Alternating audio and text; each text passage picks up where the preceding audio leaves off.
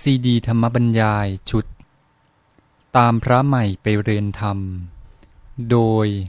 พระพรมคุณาพร ปออประยุตโต วัดยาณเวศกวัน ตำบลบางกระทึก อำเภอสามพรานจังหวัดนครปฐม บรรยายแก่พระนวกะรุ่นพรรษา 2539 ตอนที่สอง เรื่อง พอบวชพ้นอกพ่อแม่ ต้องรู้ให้แน่ว่าจะมีชีวิตเป็นอยู่อย่างไร บัดนี้ก็ได้รับสรณาคมและทศศีลคือศีลสิบสำเร็จการบรรพชาเป็นสามเณรแล้ว นิบัตินี้ยังประสงค์จะอุปสมบท เพื่อให้เป็นพระภิกษุ โดยสมบูรณ์ต่อไป ก็ได้เข้ามากล่าวคำขอนิสัย ขอให้ข้าพเจ้าเป็นอุปชายะ ในเบื้องต้นนี้ก็จะต้องทำความเข้าใจ ถึงความหมายของการขอนิสัย และความสัมพันธ์ที่เป็นอุปชาแก่ท่านคำว่านิสัยนั้น ก็แปลว่าที่อาศัย หมายความว่าท่านทั้งหลายได้เข้ามาขออาศัยข้าพเจ้า ให้ข้าพเจ้าเป็นที่อาศัย หรือเป็นที่พึ่งพา เป็นที่พึ่งพาอย่างไร ก็คือพึ่งพาในการที่จะศึกษาเล่าเรียนปฏิบัติพระธรรมวินัยต่อไป เพราะว่าผู้ที่บวชใหม่ ยังไม่มีความรู้เข้าใจพระธรรมวินัยที่จะปกครองตนเองได้ จึงต้องอาศัยพระที่ท่านได้เรียนรู้ธรรมวินัยมา เคยมีชีวิตอยู่ในภิกษุภาวะมา ได้มาช่วยแนะนำให้คำสอนเบื้องต้นรู้จักวิธีครองตน และแนะนำในการที่จะศึกษาเล่าเรียนพระธรรมวินัยต่อไป จึงได้มีพุทธบัญญัติวางไว้ว่าให้ผู้ที่บวชใหม่นี้ ไปอยู่อาศัยพระอุปชายะ ท่านทั้งหลายก็มาขออาศัยข้าพเจ้า และขอให้ข้าพเจ้าเป็นอุปชา อุปชานั้นก็แปลว่าผู้คอยเพ่งดูอยู่ หรือคอยดูอยู่ใกล้ๆ หมายความว่าคอยเอาใจใส่ดูแล ดูแลอะไร มองในแง่หนึ่ง คล้าย ๆ ปกครอง แต่ที่จริงไม่ใช่ ปกครองนั่นเป็นเพียงความหมายประกอบ ความมุ่งหมายก็คือเพื่อให้ท่านทั้งหลายได้ศึกษาสำเร็จตามความมุ่งหมายดังนั้นพระอุปชาก็จะมีหน้าที่ต่อท่านเป็นผู้ที่ให้คำแนะนำเบื้องต้น และก็ฝึก เรื่องเกี่ยวกับการที่จะได้เรียนรู้ปฏิบัติตามพระธรรมวินัย เจริญใจสิกขาต่อไป เพราะนั้นท่านทั้งหลายได้เข้ามาบอกว่าขอนิสัย ให้นิสัยกับท่าน และขอให้ข้าพเจ้าเป็นอุปชา ได้บอกว่าอุปชาโยเมพันเตโหหิ ขอท่านจงเป็นอุปชาของข้าพเจ้า เมื่อข้าพเจ้ารับ ท่านทั้งหลายก็กล่าวว่าอัจฉตะเคธานิเทโรไมหังพาโรบอกว่านับแต่วันนี้เป็นต้นไป ท่านพระเถระเป็นภาระของข้าพเจ้า ก็หมายความว่าต่อไปนี้เมื่อข้าพเจ้ารับเป็นบุชาแล้วข้าพเจ้าก็เป็นภาระของท่านทั้งหลาย เป็นภาระอย่างไรก็คือภาระรับผิดชอบ เป็นความรับผิดชอบที่ท่านทั้งหลายจะต้องเอาใจใส่ คอยสดับฟังคำแนะนำสั่งสอน ให้ความสำคัญไม่ปล่อยปละละเลย คอยดูว่าอุปชาท่านจะมีอะไรแนะนำบอกกล่าว แล้วเพื่อให้ใกล้ชิดกันก็จะมีข้อวัดปฏิบัติต่อกันให้อยู่ใกล้ชิดกันเหมือนเป็นพ่อลูก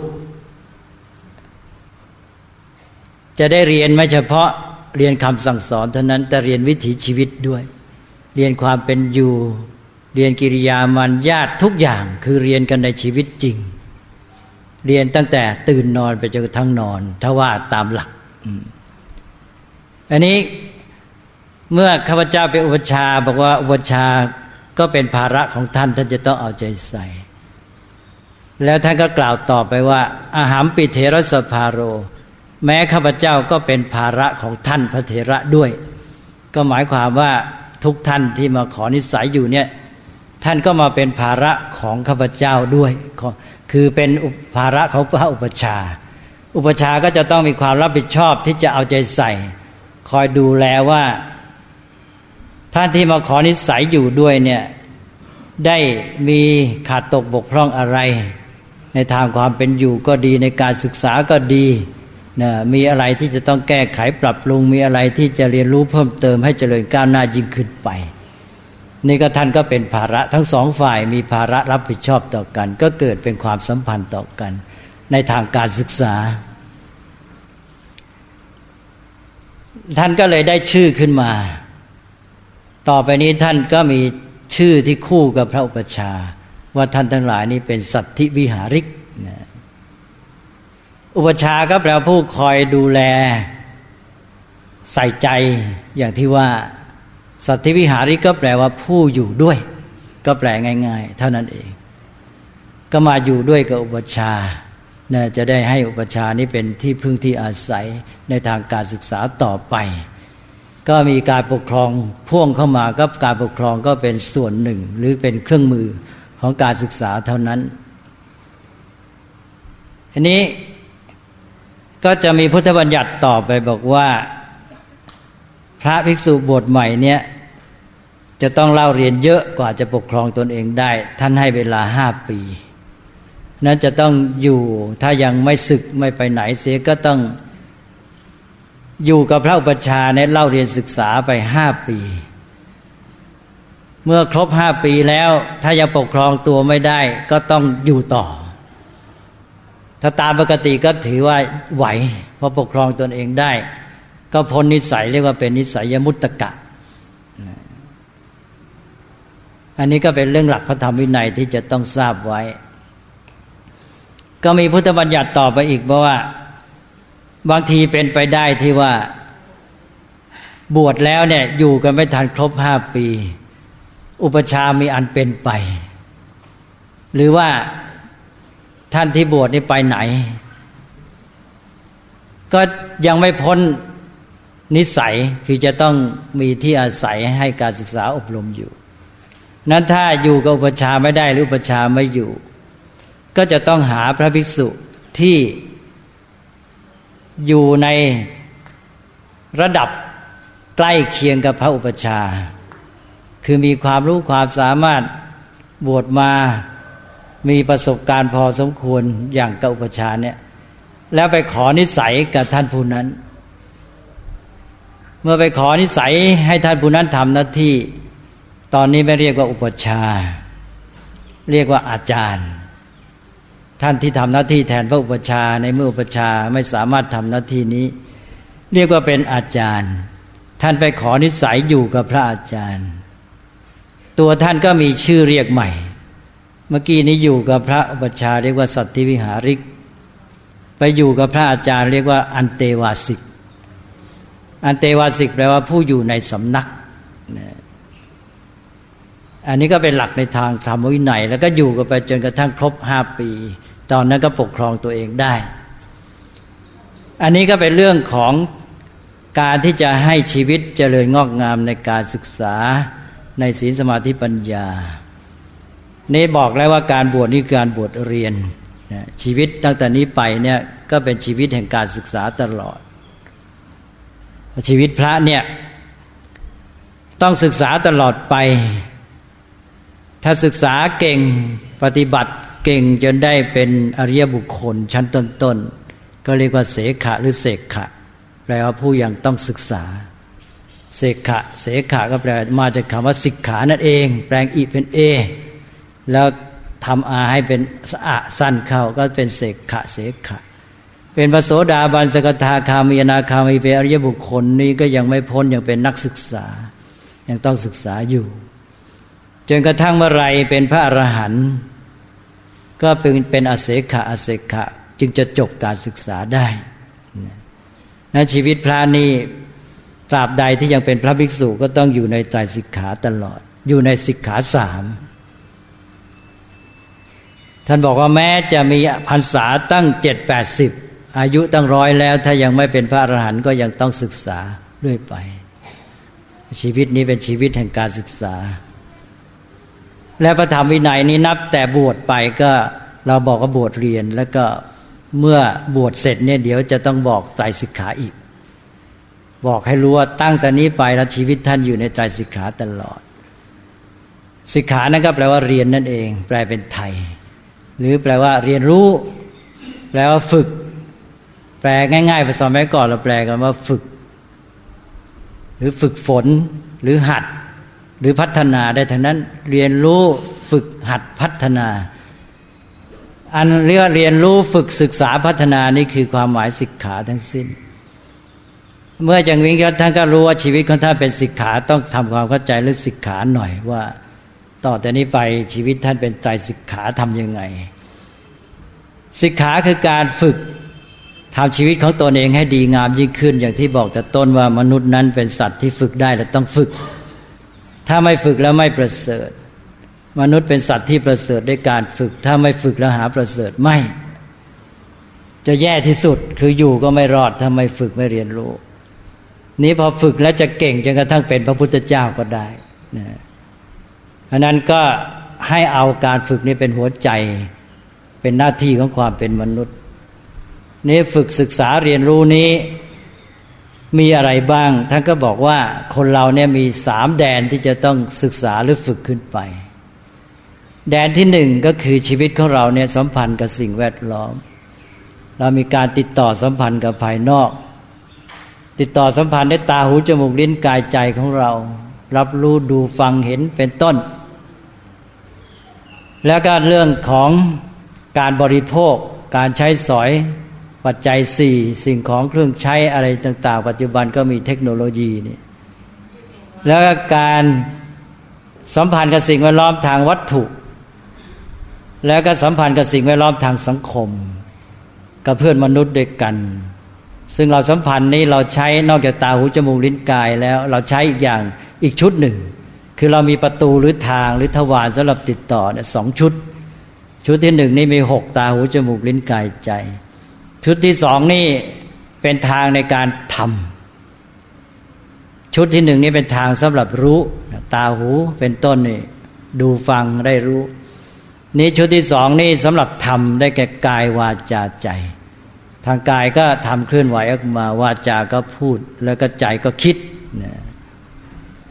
อันนี้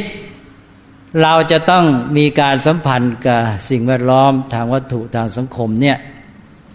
แดนนี้เราจะต้องพัฒนาให้ดี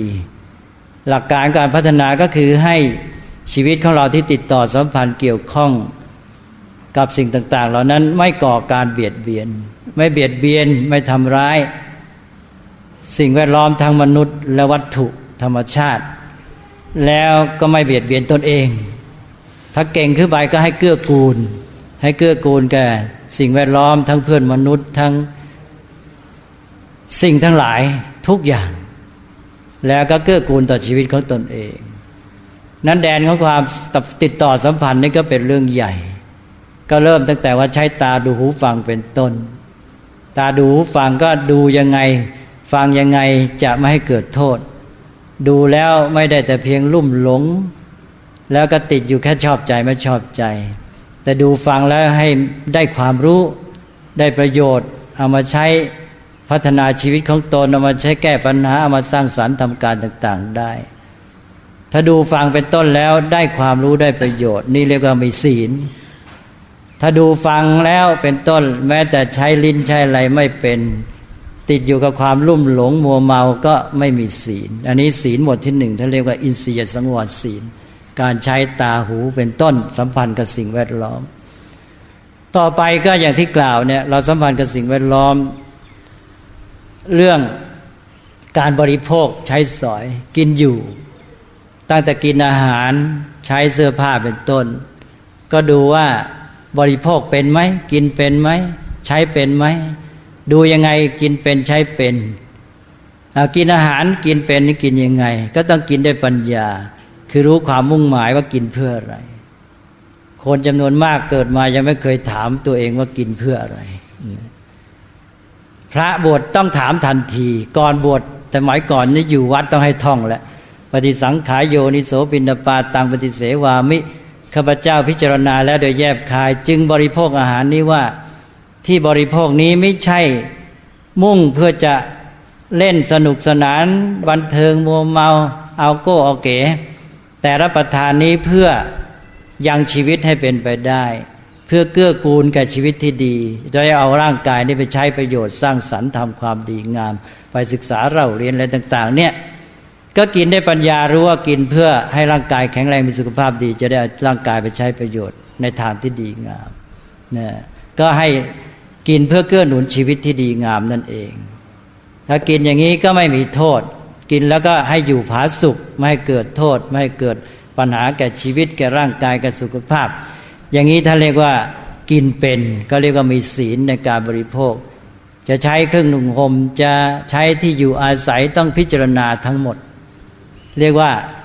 กินอยู่ใช้สอยบริโภคด้วยปัญญา ไม่บริโภคด้วยโมหะหรือจันหา แล้วก็จะได้ความพอดี เพราะว่ากินได้ปัญญาก็จะรู้ขอบเขตว่า กินเท่าไหนมันจึงจะได้ผลตามความมุ่งหมาย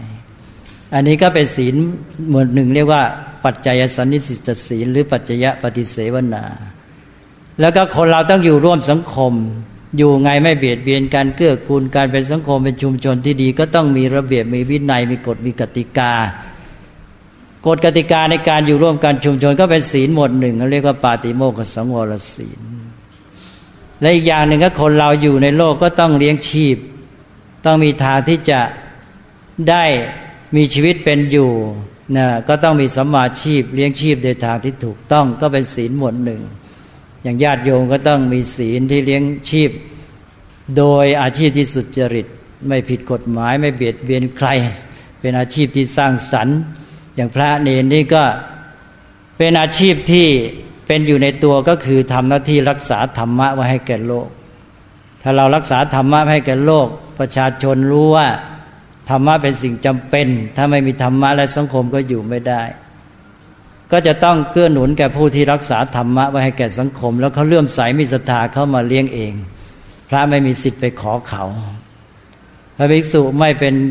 อาพาธไม่เจ็บไข้ไปขออาหารเพื่อตนฉันต้องอบัตมีความผิด นั่นก็ต้องอยู่ด้วยอาชีพบริสุทธิ์ก็คือว่าเขาเลื่อมใส เขาเห็นคุณค่าประโยชน์ แล้วเขาก็ถวายพระตาลแล้วทำตัวให้เขาเลี้ยงง่าย อะไรอย่างนี้ ก็อันนี้ก็เป็นศีลของพระภิกษุเราบอกให้อยู่ในโลกนี้ให้อยู่เหมือนอย่างกับแมลงพึ่งแมลงพึ่งนั้น ขยัน ไปตามหมู่ไม้ ไปเก็บน้ำหวานและเกสรดอกไม้ ท่านบอกว่า นาพึ่งเนี่ย ไปเอาน้ำหวานและเกสรไม่ทำดอกไม้ให้ชอกช้ำแม้แต่สีและกลิ่นก็ไม่ชอกช้ำพระภิกษุก็พึงเที่ยวไปในชาวโลกชั้นนั้น คือไปอยู่ในโลกแล้วอย่าให้เขาชอกช้ำไม่ว่าทรัพย์สินเงินทองหรือศรัทธาหรือจิตใจ แต่ว่าต้องไปบำรุงจิตใจเขาให้จิตใจดีงาม ก็เป็นผู้ที่ เหมือนกับแมงพึ่งมแมลงพึ่งไปนี่ มีแต่ไปช่วยให้ดอกไม้เจริญงอกงามแพร่พันธุ์ดีขึ้นไปอีก นั่นก็ท่านบอกให้มุนีพระสงฆ์เนี่ยอยู่ในโลกเหมือนอย่างนั้นนะก็ให้ทำตนให้เลี้ยงง่าย พระสงฆ์ก็เลยมีชีวิตที่ขึ้นต่อวัตถุน้อยหน่อยนะก็พยายามที่จะเอาวัตถุมาเป็นเพียงปัจจัยเกื้อนหนุนในการที่จะได้ศึกษาในสิกขาต่อไป อันนี้ก็เป็นศีลหมดหนึ่งก็เป็นศีลรวมทั้งหมดสี่ประเภท นี่คือแดนที่เราติดต่อสัมพันธ์กับโลกภายนอก ทั้งสิ่งแวดล้อมทางวัตถุและทางสังคม ก็เป็นศีลทั้งหมดเนี่ยซึ่งเราไม่ค่อยรู้กัน เรามักจะรู้จักแค่ศีลห้าศีลในการบริโภคอาหารศีลในการดูฟังทีวีนี่ไม่มีเพราะนั้นดูทีวีก็ดูไม่เป็นก็เสียศีลดูเป็นก็มีศีลนะ ดูแล้วได้ความรู้ไหมได้คติได้ประโยชน์ไหมนะนั่นก็ต้องฝึกกันตั้งแต่ในบ้าน ถ้าให้เด็กมีศีลแล้วประเทศไทยจเจริญแน่ เวลานี้น่าเสียดายที่ใช้เทคโนโลยีก็ไม่เป็น ดูทีวีก็ไม่เป็นดูใช้สื่อต่างๆ ไปทางลุ่มหลงโมเมาหมดไม่มีศีล ถ้าใช้เป็นมีศีลแล้วก็ประเทศไทยเจริญพัฒนาแน่นอนนะ นั่นก็พระนี่ท่านก็ให้เน้นศีนี่ก็ไปอ่านว่าสี่หมวดเนี่ย นี่แดนที่หนึ่งละชีวิตแดนนี้ก็แดนใหญ่มากละตลอดจนกิริยามารยาทความสัมพันธ์กับเพื่อนมนุษย์ในสังคมทำไงจะอยู่ให้สังคมนี้มันสงบเรียบร้อย มีระเบียบมีความสวยงามประณีตยิ่งขึ้นนะนี่ด้านที่หนึ่งทีนี้แดนที่สองก็ต่อไปเบื้องหลังแดนที่แสดงออกติดต่อสัมพันธ์ภายนอก มีพฤติกรรมต่าง ๆ เนี่ยก็คือจิตใจ เราจะทำอะไรจะดูอะไรฟังอะไรจะใช้มือทำอะไรจะบริโภคอะไรต้องมีตาความตั้งใจ ความตั้งใจนี้ก็เป็นแดนของจิตใจ จะตั้งใจยังไงมันอยู่ที่ตัวแรงจูงใจข้างหลัง แรงจูงใจดีหรือชั่วนะมีความโลภมีความโกรธก็ตั้งใจไปอย่างหนึ่ง มีความเมตตากรุณา มีศรัทธา มีคุณธรรมความดีก็ตั้งใจไปอีกอย่างหนึ่ง แล้วก็จิตใจยังมีเรื่องของความสามารถ มีความเพียรพยายาม มีความเข้มแข็ง มีความอดทน มีใจสู้ไม่ระย่อไม่ไม่ท้อแท้ต่ออุปสรรคนะมีสติยับยั้งควบคุมตัวเองได้นะมีสมาธิจิตใจตั้งมั่นแน่วแน่ นี่ก็เรื่องแดนจิตใจเท่านั้นนะ แล้วก็เรื่องสุขเรื่องทุกข์จิตใจคุณมัวเศร้าหมองหรือล่าเริงเบิกบานผ่องใสพวกนี้แดนจิตใจก็เป็นเรื่องใหญ่มาก ที่เรามาสัมพันธ์กับโลกภายนอก ถ้าจิตใจไม่ดีก็สัมพันธ์ไม่ดีก็การเบียดเบียนเป็นต้น ถ้ารู้จักสัมพันธ์ดีนะจิตใจก็ดีด้วย ถ้ารู้จักดูจากฟังเป็นต้น มันก็เกิดผลกับจิตใจในทางที่ดี ก็สัมพันธ์ซึ่งกันและกัน หมายความว่า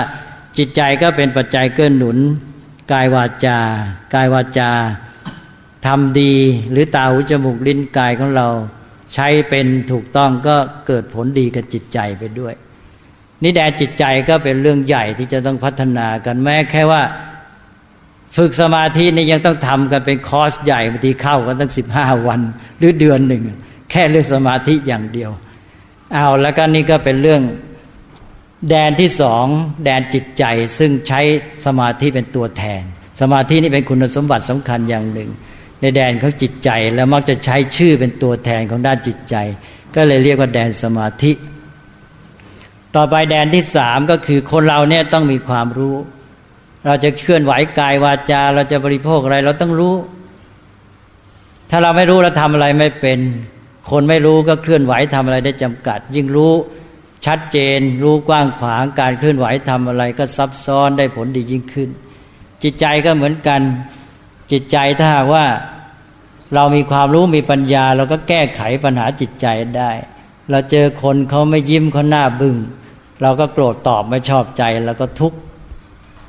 ไม่สบายใจด้วยกัน เพราะเราคิดใช้ปัญญาว่า เออ เขาอาจจะ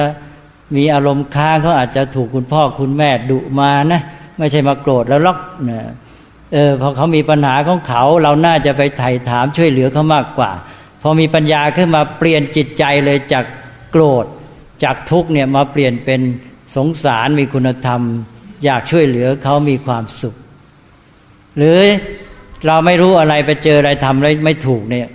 ก็อัดอั้นตันใจมีความทุกข์พอรู้ว่าอะไรเป็นอะไรจะทำไงต่อมันในโล่งเลย ปัญญาก็ทำให้เกิดอิสรภาพ นั้นปัญญาเนี่ยเป็นตัวชี้ช่องนำทางขยายขอบเขต เคยทำได้เท่านี้พอมีปัญญารู้มากขึ้นก็ขยายขอบเขตทำได้มากขึ้น เคยติดตันก็เป็นอิสระได้ปัญญา นั้นแดนปัญญาก็เป็นเรื่องใหญ่ที่สุด มาควบคุมมานำทางแดนของการติดต่อสัมพันธ์โลกภายนอกพฤติกรรมจิตใจหมดเลยดังนั้นปัญญานี้เป็นตัวที่จะนำไปสู่การตรัสรู้จึงเป็นเรื่องใหญ่ ตั้งแต่การรู้ทางตาทางหูทางจมูก ไปสัมพันธ์กับพฤติกรรม การใช้ตาหู ใช้เป็นก็ได้ความรู้อย่างที่ว่าเมื่อกี้ มันก็ทำให้เกิดปัญญาจจิตใจดีงามมีความอดทนสู้ปัญหา คิดไม่ย่อท้อเราก็เกิดปัญญาขึ้นมานั่นก็ปัญญาก็อาศัยจิตใจด้วยนี่ปัญญาก็มีตั้งแต่การรับรู้ให้ถูกต้องตรงความเป็นจริง การรู้จักพิจารณาคิดวินิจฉัยปัญหา โดยไม่เอ็นเอียงด้วยอคตินะการรู้จักคิดคดสืบสาวเหตุปัจจัยของสิ่งทั้งหลาย การรู้จักคิดวิเคราะห์แยกแยะสิ่งต่างๆออกไป การรู้จักคิดเชื่อมโยงเอาข้อมูลความคิดมาประมวล เชื่อมต่อการสร้างความรู้ความคิดใหม่นะอะไรต่างๆเหล่านี้แม้แต่ปัญญาในการสื่อสารนะการเรียนการฟังคนอื่น ฟังแล้ว รู้เข้าใจแค่ไหนจับประเด็นให้ถูกอะไรต่าง ๆ เหล่านี้เรื่องปัญญาเป็นเรื่องใหญ่นะในการที่จะทำให้ชีวิตของเราเจริญงอกงาม แม้แต่แดนที่หนึ่งศีล แดนที่สองสมาธิเจริญไปได้ก็เพราะเรื่องปัญญาเนี่ยมาช่วยขยายขอบเขตแล้วก็ปรับแก้แล้วก็ทำให้พัฒนายิ่งขึ้นไป เรื่องปัญญาก็เป็นเรื่องใหญ่มาก ก็ถือว่าเป็นยอดธรรม ระพุทธเจ้าตรัสว่าปัญญานี่เป็นเป็นยอดเป็นธรรมะสูงสุดที่จะทำให้ตรัสรู้ได้ ก็รวมแล้วก็เป็นแดนที่สามที่เราจะมาบวชเรียนหรือไม่บวชเรียนก็ตามญาติโยมทั้งหลายก็อยู่ในสามแดนนี่แหละ ก็คือแดนที่หนึ่งแดนติดต่อสัมพันธ์กับโลกภายนอกด้วยตาหูจมูกลิ้นกายตลอดจนด้วยพฤติกรรมกายวาจา แล้วแดนที่สองก็เรื่องของจิตใจ ทางด้านคุณภาพ คุณธรรม ทั้งด้านสมรรถภาพทั้งด้านความสุข แล้วก็เรื่องของปัญญา แดนของความรู้ความเข้าใจการคิดการที่จะได้ให้ความสว่างเข้าถึงความจริงของสิ่งทั้งหลายเนี่ยเราก็มาฝึกกันในเรื่องเหล่านี้นี่ก็เรื่องใจสิกขานี่ก็รวมเป็นว่าเป็นสรุปคำสอนทั้งหมดหลัก การศึกษาทั้งหมดที่เราจะต้องเกี่ยวข้องส่วนรายละเอียดก็ไปศึกษากันต่อไป เมื่อทำความเข้าใจกันอย่างนี้แล้วรู้ว่าชีวิตของเราคือใจสิกขาเนี่ยขอให้ท่านทั้งหลาย บวชไปแล้วก็ขอให้เจริญฝึกตนในด้านทั้งสามนี้ ให้ดียิ่งยิ่งขึ้นไป บวชไปแล้วก็ต้องถามว่า เออ ในด้านศีลพฤติกรรมของเรา การใช้ตาหูจมูกลิ้น การใช้กายวาจาเป็นต้นนี่ของเรานี้ การบริโภคการใช้ปัจจัยสี่สิ่งของเทคโนโลยีนี่ เรามีหลักมากขึ้นไหมใช้เป็นดีขึ้นไหมนะและการอยู่ร่วมกับเพื่อนมนุษย์ รู้จักเกื้อกูลกันมีความสัมพันธ์ที่ดีรู้จักพูดจักจาอะไรดีขึ้นไหมนะนี่เรื่องศีลทั้งนั้นนะอย่างน้อยก็ไม่เบียดเบียนไม่ทำร้ายใคร ด้านที่สองก็ดูว่าด้านจิตใจของเราดีขึ้นไหมโดยคุณธรรม โดยความสามารถเข้มแข็งของจิตใจ โดยความสุขความร่าเริงเบิกบานผ่องใสของจิตใจเป็นต้น แล้วก็สามด้านปัญญาอย่างน้อยก็รู้เข้าใจหลักธรรมของพระพุทธเจ้าที่จะเอาไปใช้ประโยชน์เป็นหลักในการดำเนินชีวิต ตลอดจนกระทั่งฝึกในการคิดการพิจารณาสิ่งต่างมองโลกมองชีวิต รู้จักพลิกสถานการณ์ร้ายให้กลายเป็นดีได้นะท่านบอกว่า ทุกอย่างในโลกนี้แม้แต่เลวที่สุด ถ้ามองเป็นก็ได้ประโยชน์นะอย่างน้อยก็ได้ความจริง เราก็ต้องฝึกฝึกวิธีคิด มันก็เป็นการฝึกปัญญา ก็ถามตัวเองว่าเราได้แค่ไหนเราลื่นทดสอบไปเรื่อยๆในสามแดน ก็เป็นอันว่าเรื่องไตรสิกขาก็มีหลักการอย่างนี้ทีนี้ต่อไปนี้ท่านถือว่าพร้อมแล้วรู้จักชีวิตพระก็พร้อมจะบวชอุปสมบทต่อไป นี่ในการที่จะอุปสมบทเนี่ย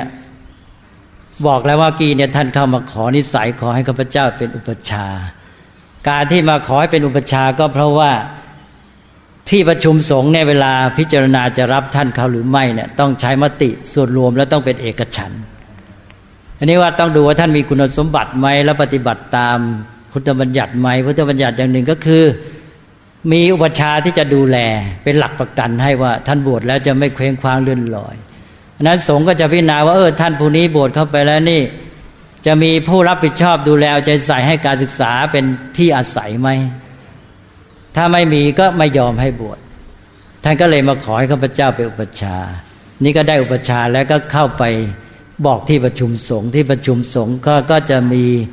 พระอาจารย์ที่เป็นคู่สวดขึ้นมา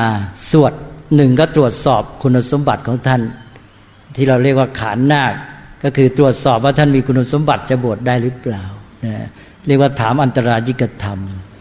เสร็จแล้วก็บอกกับที่ประชุมว่าตั้งเป็นข้อเสนอว่าเรียกว่ายัตติเราตั้งยติยตินี่มาจากพระและสภาก็เอาไปใช้นะก็คือสภาของพระเนี่ยมีอยู่ก่อนแล้วเราตั้งยติว่าเนี่ยท่านผู้นี้ชื่อนี้มีอุปองค์นี้เป็นอุปชาเนี่ย มีคุณสมบัติอย่างนี้งี้แล้วเนี่ย จะบวชที่ประชุมสงฆ์จะเห็นชอบได้ไหมนะแล้วก็เมื่อที่ประชุมสงฆ์เห็นชอบ ก็จะประกาศมติ ขอมติ ถ้าหากว่ามีใครคัดค้านก็บวชไม่ได้นะถ้าหากว่าเห็นชอบโดยการไม่มีใครคัดค้านก็บวชสำเร็จก็ประกาศ เรียกว่าประกาศขอมติสามครั้งอนุสาวนา แล้วจบแล้วก็สรุปว่าบวชสำเร็จนะอันนี้ในการที่ไปบวชก็เป็นอันว่าจะต้องตั้งยติแล้วก็เอาชื่อตัวท่านไปประกาศไปเสนอที่ประชุม แล้วก็เอาชื่อประชาไปเสนอด้วย ตอนนี้ก็เลยจะต้องให้ท่านเรียนรู้จักชื่อกันไว้นี่เวลาตั้งยติสวดประกาศต่างๆเนี่ยใช้เป็นภาษาบาลี นี่ภาษาไทยที่เป็นชื่อของแต่ละท่านเนี่ยไม่สะดวก เพราะว่าภาษาบาลีมีไวยากรณ์ต้องมีการผันรูปต่างๆ ก็เลยจะตั้งชื่อเงาให้ท่าน ชื่อเงานี่เอาไปใช้แทนชื่อตัวเรียกว่าฉายาฉายาว่าชื่อเงา ชื่อเงาก็ให้ทั้งห้ารูปเนี่ยหนึ่งสามเณรธันวา ก็เอาฉายาว่าทิตะมโน ทิตามโนก็แปลว่า มีใจมั่น มีใจตั้งมั่นทิตามโนทีนี้ พระอาจารย์ที่เป็นคู่สวดท่านก็จะถามว่ากินนาโมสิเธอชื่อไร ก็ต้องตอบว่าอาหังพันเต ทิตะมโนนามะเอา้าลองถามดูกินนาโมสิอ้าวละทีนี้นอกจากถามชื่อตัว ก็จะถามชื่อพระอุปชาด้วยว่าใครเป็นอุปชา ท่านก็จะถามว่า โกนามเตอุปชาโย อุปชาของท่านชื่อไรเอาตอบอ้าวละนี่ก็เตรียมไปตอบได้ ทีนี้ต่อไปสมเด็จวิศวกรก็ใช้ฉายาว่าสุทธิกโร สุทธิกโรก็แปลว่าผู้สร้างความบริสุทธิ์นะผู้สร้างความบริสุทธิ์ก็ถามว่ากินนาโมสิ โกนามะเตอุปชาโยอ้าวละ นี้ต่อไปก็สามเณรจักกริดให้ฉายาว่าอริยจักโก อริยจักโกจักนี้แปลว่าล้อ หมายถึงธรรมะที่เหมือนล้อหนึ่งก็นำตัวเองไปสู่ความเจริญสองก็นำความเจริญไปแผ่ขยายให้เขาสามถ้าไม่งั้นก็นำอำนาจไปแผ่ อย่างพวกอาณาจักรนี่นำอำนาจไปแผ่ ก็สามอย่างหนึ่งนำอำนาจไปแผ่สองนำความดีงามไปแผ่สามนำตัวเองไปสู่ความเจริญ ก็ต้องไปศึกษาต่อไปว่าธรรมะอะไรที่จะเป็นเหมือนล้อที่นำไปอย่างนี้ ก็ไปอ่านว่าให้ฉายาอริยจักโกก็ถามว่ากินนาโมสิโกนามเตอุปชาโยนี้ต่อไปก็ สามเณรกำแหงสามเณรกำแหงก็ให้ฉายาว่าสุทธมโน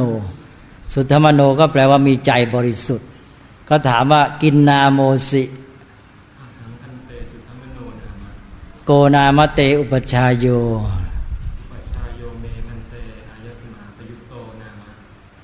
นี่ก็ไปสามเณรธรรมรัตน์สามเณรธรรมรัตน์ก็ให้ฉายาว่าวชิระธรรมโม วชิรธรรมโมก็ว่ามีธรรมะ ซึ่งมีค่าประดุดเพชรนะก็ถามว่ากินนาโมสิโกนามะเตอุปชายโย ก็เป็นอันว่าได้รู้เข้าใจสิ่งที่จะนำไปใช้ในที่ประชุมสงฆ์ในตอน ทำสังฆกรรมคือการบวชแล้วก็ถือว่าทุกท่านพร้อมพร้อมอย่างนี้แล้วก็มีอีกอย่างหนึ่งก็คือจะบอกบริขาร เพราะว่าพระสงฆ์ภิกษุเนี่ยมีบริขารมีเครื่องใช้สอยน้อยเท่าที่จำเป็น เพื่อให้ชีวิตนี้ปลอดโปร่งโล่งเป็นอิสระ จะได้ตั้งใจอุทิศตัวที่เวลาการศึกษาเต็มที่ ก็เลยมีบริขารจำเป็นแค่บาทจีวร ตอนนี้ก็เลยว่าเป็นภาษาบาลีแนะนำให้รู้จัก ชื่อบริขารไว้ปัทมังอุปชังคาหาเปตโพ อุปัชังคาหาเปตวาปัตจีวรังอาจิกิตพัง คุกเข่าเข้ามา ถือบาทเข้ามาใกล้ๆเข้ามาอีกนิดเข้ามาอีกหน่อย เข้ามาให้จับถึงเลยอยันเตปัตโตนิบาทของคุณอายังสังคาติ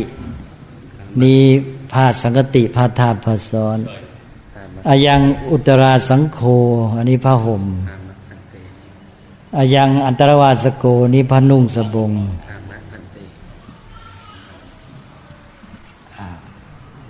คัจฉะอมุมหิโอกาเสติถาหิไปยืนไปรอที่จัดไว้ก่อน ไปมีที่นั่งจัดไว้